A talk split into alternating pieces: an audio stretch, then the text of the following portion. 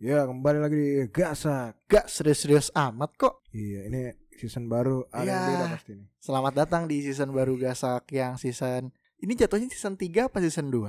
2 ya, karena yang waktu itu season 0 mulainya. Iya. Kita mulai dari 0 dan sekarang season 2 berarti. Betul. Suara tes. Oh, iya. Gimana nih? Ada ngerasa ada bedanya enggak nih?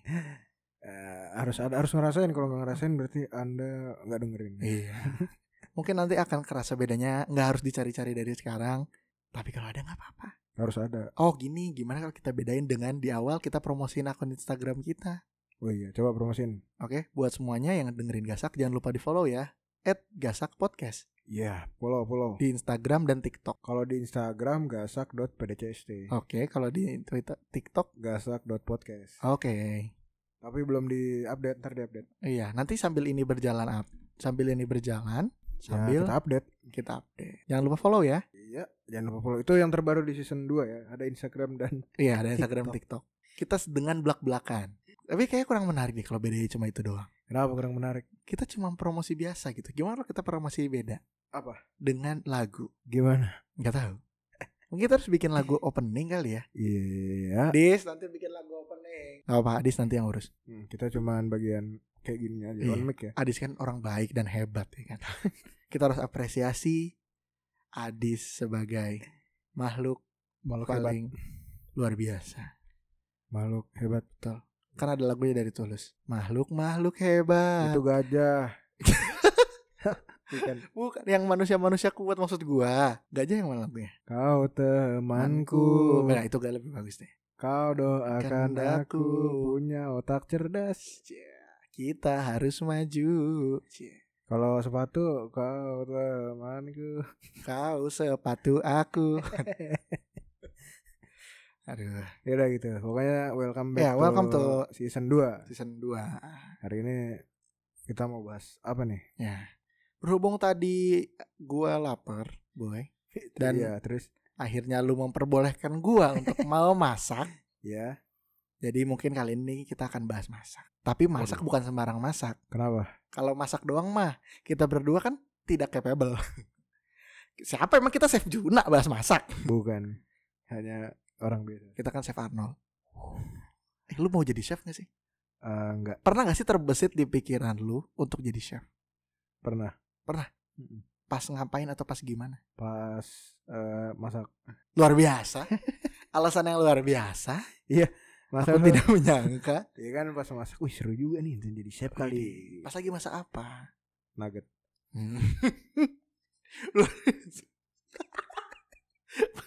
Kenapa sih? Bener. Hah? Emang nugget, kalau bikin nugget masak tuh bukan termasuk masak kan? Masak. Gua kira lu tuh lagi bikin ayam ungkep, rendang.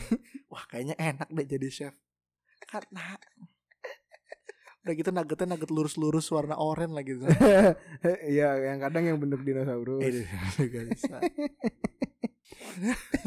Nah, apa sih emang nugget? Enggak tahu ya. Nugget tuh bisa dibikin nugget geprek lah sekarang. Ah, gimana?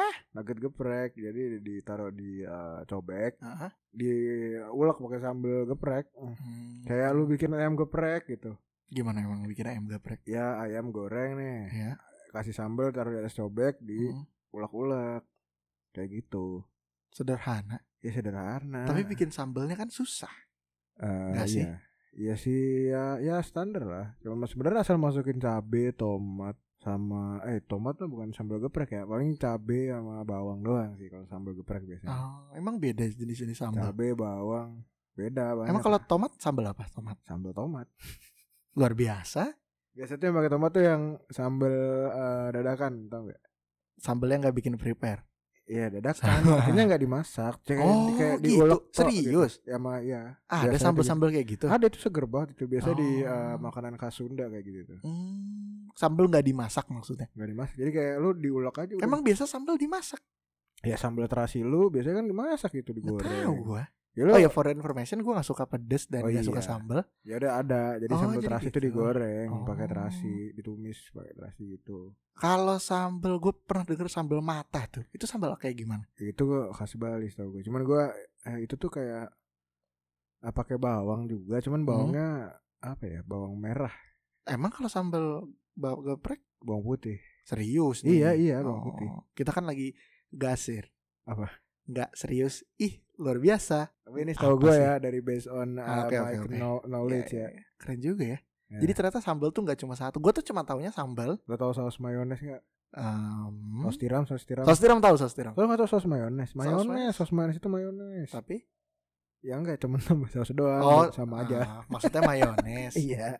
Mayones, saus mayones. Apa coba? Saus keju sekarang juga ada. Saus keju itu maksudnya apa? Ya kayak di. Oh, Ricis kan pakai saus keju dia. Saus itu nggak harus yang pedes ya ternyata. Nggak harus. Saus itu tuh sebenarnya sesuatu yang kental.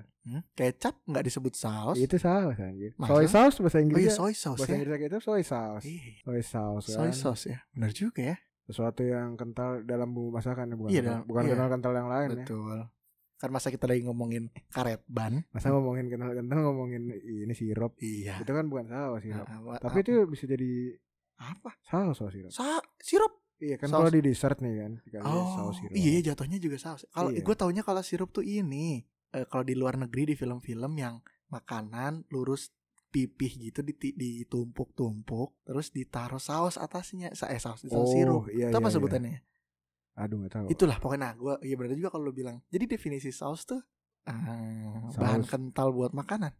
Iya, yang berasa saus tiram. Nggak kental juga sih, cairan kali itu ya. Itu gimana? Cairan kali ya. Cairan ya.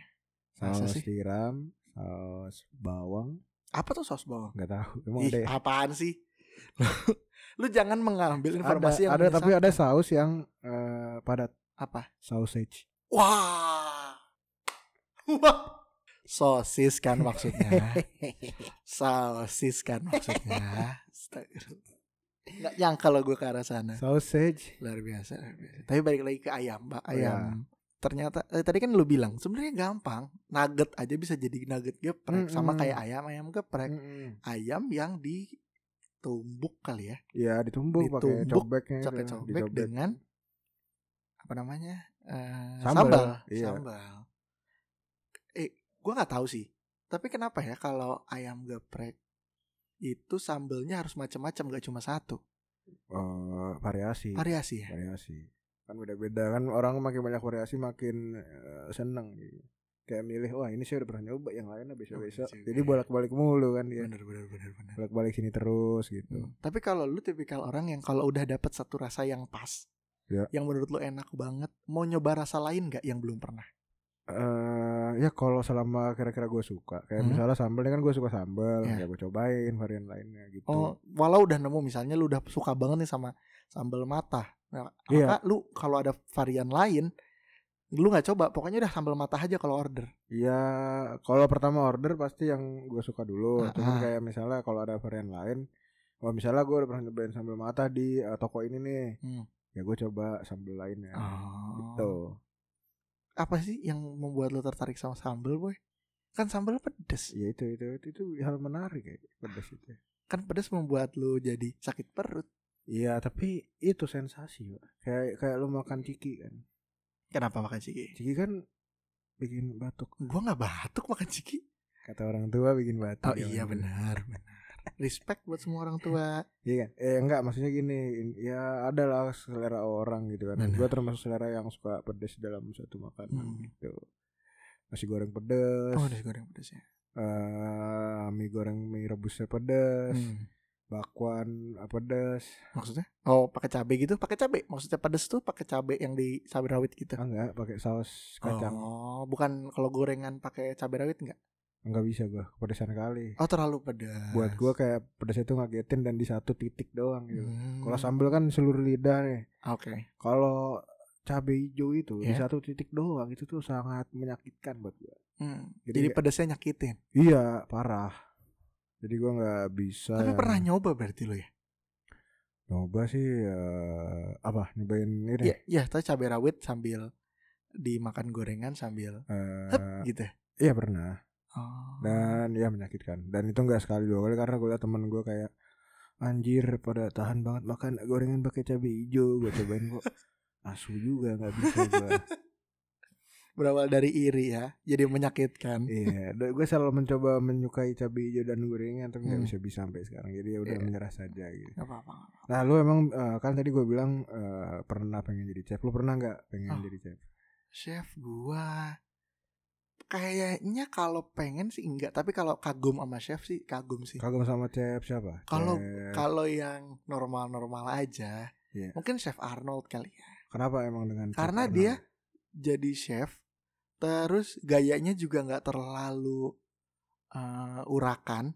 Emang ada chef urakan sih? Maksudnya kayak Chef Juna di kompetisi Master Chef itu kan kayaknya wah marah-marah mulu. Kayaknya kalau Chef Arnold nggak terlalu urakan, tetap ngasih kritik yang bagus, tapi kayak gayanya tuh kayak wah badan gede, ya kan berotot. Terus maksudnya apa hubungannya sama masak? Tahu ya. Maksud gue stylenya bagus. Maksud gue soal masak. Badan gede. Gue kayaknya nggak dapet poinnya ya. Gue ngomongnya kayak nggak ada. Apa sih pertanyaan ulang gue? Lu tadi kan gue tanya ada nggak pikiran menjadi chef? Kata lu nggak ada, cuman lu kagum. Oh iya. Jadi seakan-akan kalau menurut gue, gue tuh sebenarnya sukanya Gordon Ramsay. Itu yang tukang masak luar negeri ya, yang orang Inggris marah-marah. Yeah. Karena akhirnya gue sadar ya, karena di video YouTube atau Facebook atau TikTok atau Twitter atau medsos apapun, itu kan sering lewat video dia ya, yang lagi marah-marahin orang. Tapi dia juga pernah, gue nemu videonya, dia lagi apresiasi sebuah masakan karena menurut dia itu masakannya enak. Jadi dia mungkin lebih ke review jujur ya. Iya, jadi gue ngelihat kalau memang lu adalah seorang chef yang jago, lu tuh tahu makanan, nggak harus dari makanan restoran bintang 5, tapi makanan biasa aja. Tapi kalau lu udah tahu, ibaratnya titik-titik apa ya, gacoan, misalnya kalau daging matangnya segini, sayuran matangnya segini, sausnya matangnya segini, itu lu akan lebih bisa menerima gitu. Tapi di balik itu lu juga paling marah-marah karena nggak sesuai standar lu gitu. Iya. Jadi gitu yang bikin gue kagum gitu sama chef. Tapi gue mah nggak tertarik buat jadi chef. Kenapa? Panas. Dan ada kekhawatiran kepotong nggak sih? Panas apanya? Panas kan lu itu masak kan api ke badan lu. Enggak. Ya. Lu nggak lihat chef-chef yang sampai kebakar. Iya, apa wajannya dia kebakar gitu orangnya. Enggak, wajannya. Oh. Parah banget badannya kebakar. Seakan-akan tidak ada safety di situ. Ya, terus. Ya maksud gua, kan itu kan panas. Terus tekanan ya kan. Udah mah panas, terus lu pernah nonton film Ratatouille? Tahu yang tikus masak. Ya, itu kan di satu restoran chef itu nggak cuma megang satu menu aja, sambil kayak wah keren banget gitu, dan rasanya pasti harus sama dan enak. Iya. Kayak gimana maintainnya gitu. Iya. Oh. Gila keren banget emang kalau cowok-cowok atau siapapun ya, terlepas dari cowok atau cewek jadi chef, apalagi sampai masuk chef restoran gitu. Oh iya kerjaannya ya. Soalnya kayak ada ya kan itu dia masak bawa nama resto kan. Betul. Ya, jadi kalau rasanya beda dikit. Kemarin rasanya gini kok sekarang gini. Bener. Padahal menunya sama loh gitu. Itu kan jadinya kekhawatiran. Lu sebagai chef nih, misal lu masak enak, harapannya kan nextnya konsumen itu datang lagi. Karena pas datang lagi kok rasanya beda. Gitu. Iya, itu berarti lu kagum sama pekerjaan chef. Pekerjaan chef tuh keren banget sih. Okay. Konsistensi. Tapi kalau lu bisa masak, Boy? Bisa dikit. Apa? Yang lu ya kalau menurut lu nih sebagai cowok masakan apa yang lu wajib bisa? Skill nugget, masak apa gitu yang lu harus bisa? Nugget kayak apa yang tinggal goreng gitu-gitu yang biasanya. Okay. Nugget kan, terus pasiwing juga yang dikemasan, karage yang dikemasan. Ya macam-macam gitulah. Masak nasi lu bisa masak nasi? Bisa lah. Tapi yang pakai magicom ya, bukan masak yang ngukus gitu. Ya pakai magicom gitu. Bisa. Kapan lu bisa belajar? Lu belajar atau jadi ya diajarin? Terpaksa. Gitu. Ya, diajarin pasti. Gitu. Percobaan pertama berhasil, Boy. Masak apa? Nasi. Terlalu banyak air. Kebanyakan air. Jadi kayak ya bubur gitulah. Percobaan kedua pas sampai sekarang ya alhamdulillah. Pernah sih kebanyakan air lagi. Cuman ya cenderung pas-pas aja. Tapi alhamdulillah belum pernah kekeringan. Ah itu dia. Gue baru mau nanya, kalau lu kebanyakan air berarti ada kemungkinan kekeringan dong ya? Kekeringan tuh kalau ya kurang air aja di nasinya. Terus pas cara ininya gimana? Menanggulangi kekurangan airnya gimana? Sebenarnya takaran gue tuh sekarang kalau bikin nasi kan beras dimasukin ke ininya pot magic jar ya. Dimasukin situ. Airnya itu asal tenggelam dikit aja. Jadi nggak harus kan kalau kata ibu-ibu atau orang-orang gitu ya. Itu kan seruas pertama jari betul. Nah itu kayak kebanyakan menurut gua. Jadi mungkin terlalu lembek sih jatuhnya. Atau bahkan kalau kelebihan dikit aja udah bisa kayak bubur gitu. Jadi gua kayak takarannya ya seenggaknya yang penting kerendam sih. Berasnya itu kerendam. Ya kurang lebih ya setengah ruas jari aja. Kalau mau ditakar ya. Kalau menurut gua nih, yang pas itu ya setengah ruas jari. Masalahnya gitu, ruas jari lu sama jari gua aja beda. Itu beda. Yang penting intinya tuh yang penting ya tenggelam aja. Dan tenggelamnya enggak usah tinggi-tinggi gitu loh. Karena kalau tinggi kan kebanyakan iya, berarti. Kekhawatirannya kalau enggak tenggelam berarti kurang air atau enggak pas banget nih. Ya itu berarti ntar kering tuh nasinya bisa. Gitu. Ya tadi saya masak nasi gimana? Pas kan? Pas. Nah, segitu kan, lumayan. Segitulah kurang lebih. Segitu pas sih. Luar biasa loh. Boy ini mengajarkan cara bikin nasi yang padahal banyak yang lebih pro loh. Iya, enggak maksud gua untuk untuk nasi, pemula gitu. Iya, nasi. Enggak tahu pemula lu juga udah jago kali bikin nasi. Gua baru berapa kali. Tapi maksud gua caranya menarik sih. Terus juga cara cuci beras kan?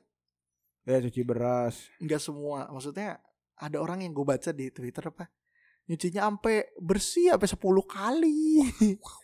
Ada juga yang bilang cukup 3 kali, ada yang bilang. Kalau gue yang 3 kali sih. 3 kali. Mengambil yang 3 kali. Cuci aja. Apa sih emang kekhawatiran kalau beras terlalu? Ya kotor. Itu kan kalau terlalu sampai 10 gitu, apa sih? Wah, gue kurang tahu tuh. Apa ya kira-kira? Gak tahu. Mungkin kandungannya berkurang karena gizinya kali. Karena ke bawah air gitu ya. Iya, kan larut mungkin. Larut. Kelarutan air masuk ke dalam air, kebuang. Gak tau juga sih gue sebenernya. Cuman kayaknya intinya kalau cuci beras gak harus sampai banyak-banyak. Gak usah. Sebenarnya itu bersihin dari kayak, kan itu kan padi kan padi kayak takutnya ada batu gitu-gitu yang kayak gitu sebenernya gitu aja. Atau dari ibaratnya mah kan berasnya udah ketemu karung, ketemu tempat beras gitu ya gitu-gitu. Ya kan kotor ya dia, tapi ada masalah baru. Apa tuh? Pas ditaruh magicom pakai air mentah. Kan dimasak airnya. Iya juga ya. Iya kalau dipikir-pikir ya. Harusnya masak nasi pakai air mateng. Ya udah gak apa-apa. Kan kata lu bener tadi direbusin dalamnya. Jadi sebenarnya nasi tadi kocak ya. Enggak, gue tiap masak nasi gue pakai air mentah. Oh ya udah gak apa-apa. Gak tau jorok apa enggak sih. Cuman gue pakai air mentah. Kan air mentah sini kan bagus. Di sini kan memang komplek ini tuh bagus. Sebenarnya kayaknya harusnya air matang. Air matang. Cuman gue pakai air mentah. Enggak apa-apa. Jadi enak kan nasi. Enggak apa-apa. Nasi boy enak. Yang penting air bawaan lu enggak kotor aja. Pasti enggak kotor tuh kayak enggak bau tanah. Ya, kan biasanya ada air yang kumuh banget. Nah, itu dia benar. Dikukus beras juga yang kayak gitu. Iya. Jangan air misalnya berwarna ya kayak coklat, airnya tuh kelihatan coklat. Kuning gitu jangan. Tapi rumah ini pernah kuning. Serius? Gak apa-apa lah. Lu kan pasti pakai filter. Enggak. Belum beli. Ya semoga gak keracunan dah. Enggak, insyaallah. Ya gue mah gak apa-apa. Lu yang sering makan di sini. Insyaallah kagak. Makanya besok-besok gue mau pakai air bersih aja deh. Ini notes to everyone. Sebaiknya kalau masak nasi pakai air matang. Ya. Yang jelas tapi nggak tahu misal kata pendengar kita.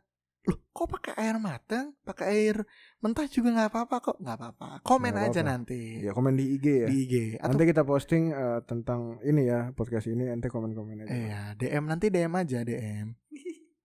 Nanti kita kalau ada yang komen kita bacain di episode berikutnya. Kalau ada. Kalau memang ada ya udah. Betul. Episode berikutnya nggak tahu soalnya kita sehari bisa tag banyak episode ya. Iya nggak apa-apa. Nanti kita bacain di episode yang mana kita udah baca. Iya. Kita kumpulin dulu dah semuanya. 5-7 episode berikutnya. Kita kumpulin dulu semuanya dah. Tenang, komentar kalian semua akan kita baca. Ya betul. Mau itu dibacakan di podcast ini ataupun kita baca untuk penilaian kita. Ataupun kita bacain di story kali ya. Iya, nanti kayak makasih lo ini udah ngasih tahu tips tentang memasak nasi. Gitu ya. Kira-kira menurut ente apa aja yang wajib diketahui oleh orang-orang kayak kita nih, yang mungkin yang bisa masak seadanya atau bahkan yang nggak bisa masak nih harus belajar masak apa sih standarnya? Nah itu kalau menurut lo masak apa tuh? Saya masak nasi nugget tadi ya. Kalau gue ini mie instan.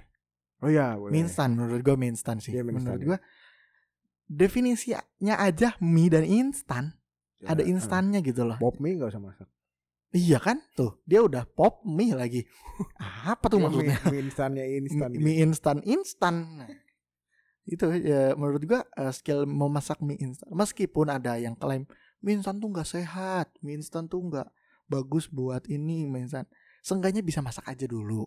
Ya intinya kalau kebanyakan emang nggak bagus. Ya. Kayak ente makan rendang aja bisa dari tinggi kalau kebanyakan. Benar juga, gitu. Benar juga. Apalagi rendang sekeluarga dimakan sendiri. Sekeluarganya tuh darah tinggi sama dia. Enggak, bukan dia doang darah tinggi makanin keluarga gimana? Nggak boleh gitu boy. Ya makanya maksudnya ya setiap yang kebanyakan yang nggak bagus. Ya, nasi kebanyakan bisa jadi gula kan? Benar-benar. Gitu loh. Dan lemak kalau nasi kan karbo soalnya. Ya. Nah gitu. Jadi ya, gue masak mie instan sih. Masak instan kayak sebenarnya masak mie instan juga ada tutorialnya di belakang bungkusnya kan? Iya ada. Jadi kalau memang kalian ngerasa aduh aku harus mulai dari mana, baca aja. Lu tipikal yang kan kalau lu pasti bisa dong masak mie instan. Bisa lah. Masa lu bisa masak nasi gak bisa masak mie instan, aneh banget. Aneh gitu. Gimana lu bisa masak nasi gak bisa masak mie instan? Lu tipikal yang mie instan itu mie ketika udah mau disajiin bumbu mie dulu baru bumbu. Kalau gue malah mie dulu baru bumbu. Soalnya menurut gue lebih rata aja kalau di bawah. Oh gitu. Kalau gue malah merasa lebih rata kalau di atas. Nah kalau di atas tuh udah nempel ke mie yang karena itu udah matang nih, mie panas udah nempel dulu. Udah nempel sama mie yang pertama kali. Iya di... jadi rasa kuatnya tuh di satu titik doang. Tapi kan diaduk. Ya tetep aja kan gak nyebar banget. Coba lo kalau di bawah kan di bawah nih lo ratain dulu nih di bawah nih. Iya. Lu tuang mie lu aman itu. Gue malah pernah kayak gitu ya. Gak rata. Nah, lu gak bisa. Ya kayaknya gue karena gak bisa ngaduknya deh. Makanya mie nya basah dikit. Kalau bisa biar gampang ngaduknya. Gue tuh mie tuh bener-bener pas 3 menit. Kenapa? Pakai stopwatch gue. Ya gak terlalu stopwatch. Bukannya 2 menit ya? 3 menit. 2 menit belum matang mie lu. Udah 2 menit mah mie lu masih mie kerupuk. Udah. Mie seblak. Udah 3 menit boy. 3 menit 2. Ini buat nanti yang ini yang dengerin komen aja. Bukan 2 bukan 3 4 menit. Wah. Mie lu ngembang banget itu ya. Yang 4 menit. Apa sebutannya mie ngembang ya? Lodro. Mie-nya ada lodro. Ya Allah. Ngembang banget tuh mie. Gitu sih. Memang itu skill dasar ya menurut kita berdua. Sama telur sih ya. Telur wajib gak sih telur? Telur juga ibaratnya lauk-laukan lah. Ya telur rebus malah tinggal taruh sama dia. Gue belum pernah tau masak telur rebus. Gue gak tau takaran matangnya telur rebus ya. Iya juga ya. Apa sih kemungkinan terburuk telur rebus? Overcooknya tuh apa gitu kan? Kalau beras overcook atau over. Wah gak tahu. Itu jadi bubur. Gak tahu gue. Gue kira perkiraan terburuk kayak air rebusan tumpah. Iya. Itu rebusannya habis. Menguap semuanya.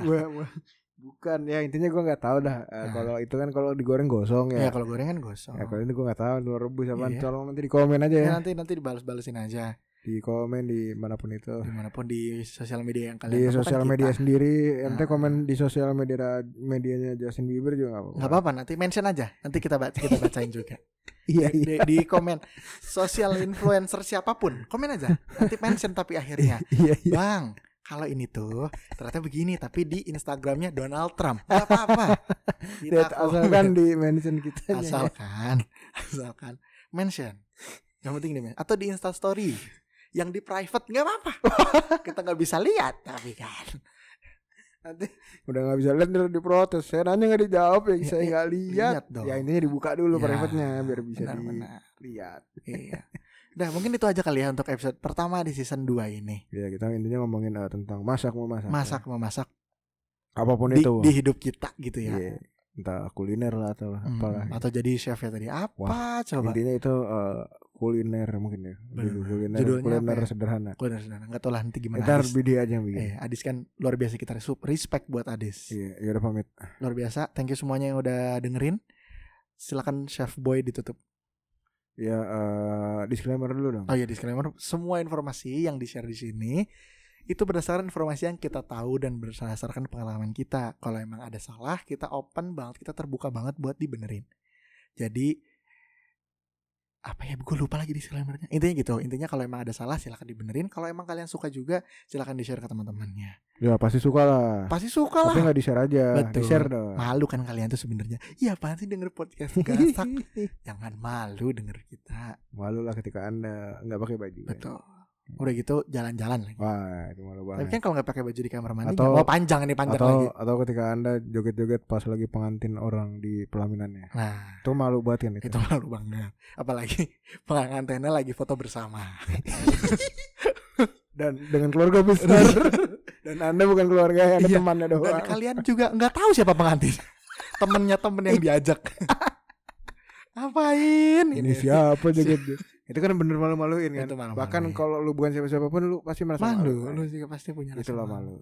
Thank you semuanya udah dengerin. Sampai ketemu di episode selanjutnya di Gasak. Gak serius-serius amat kok. See ya.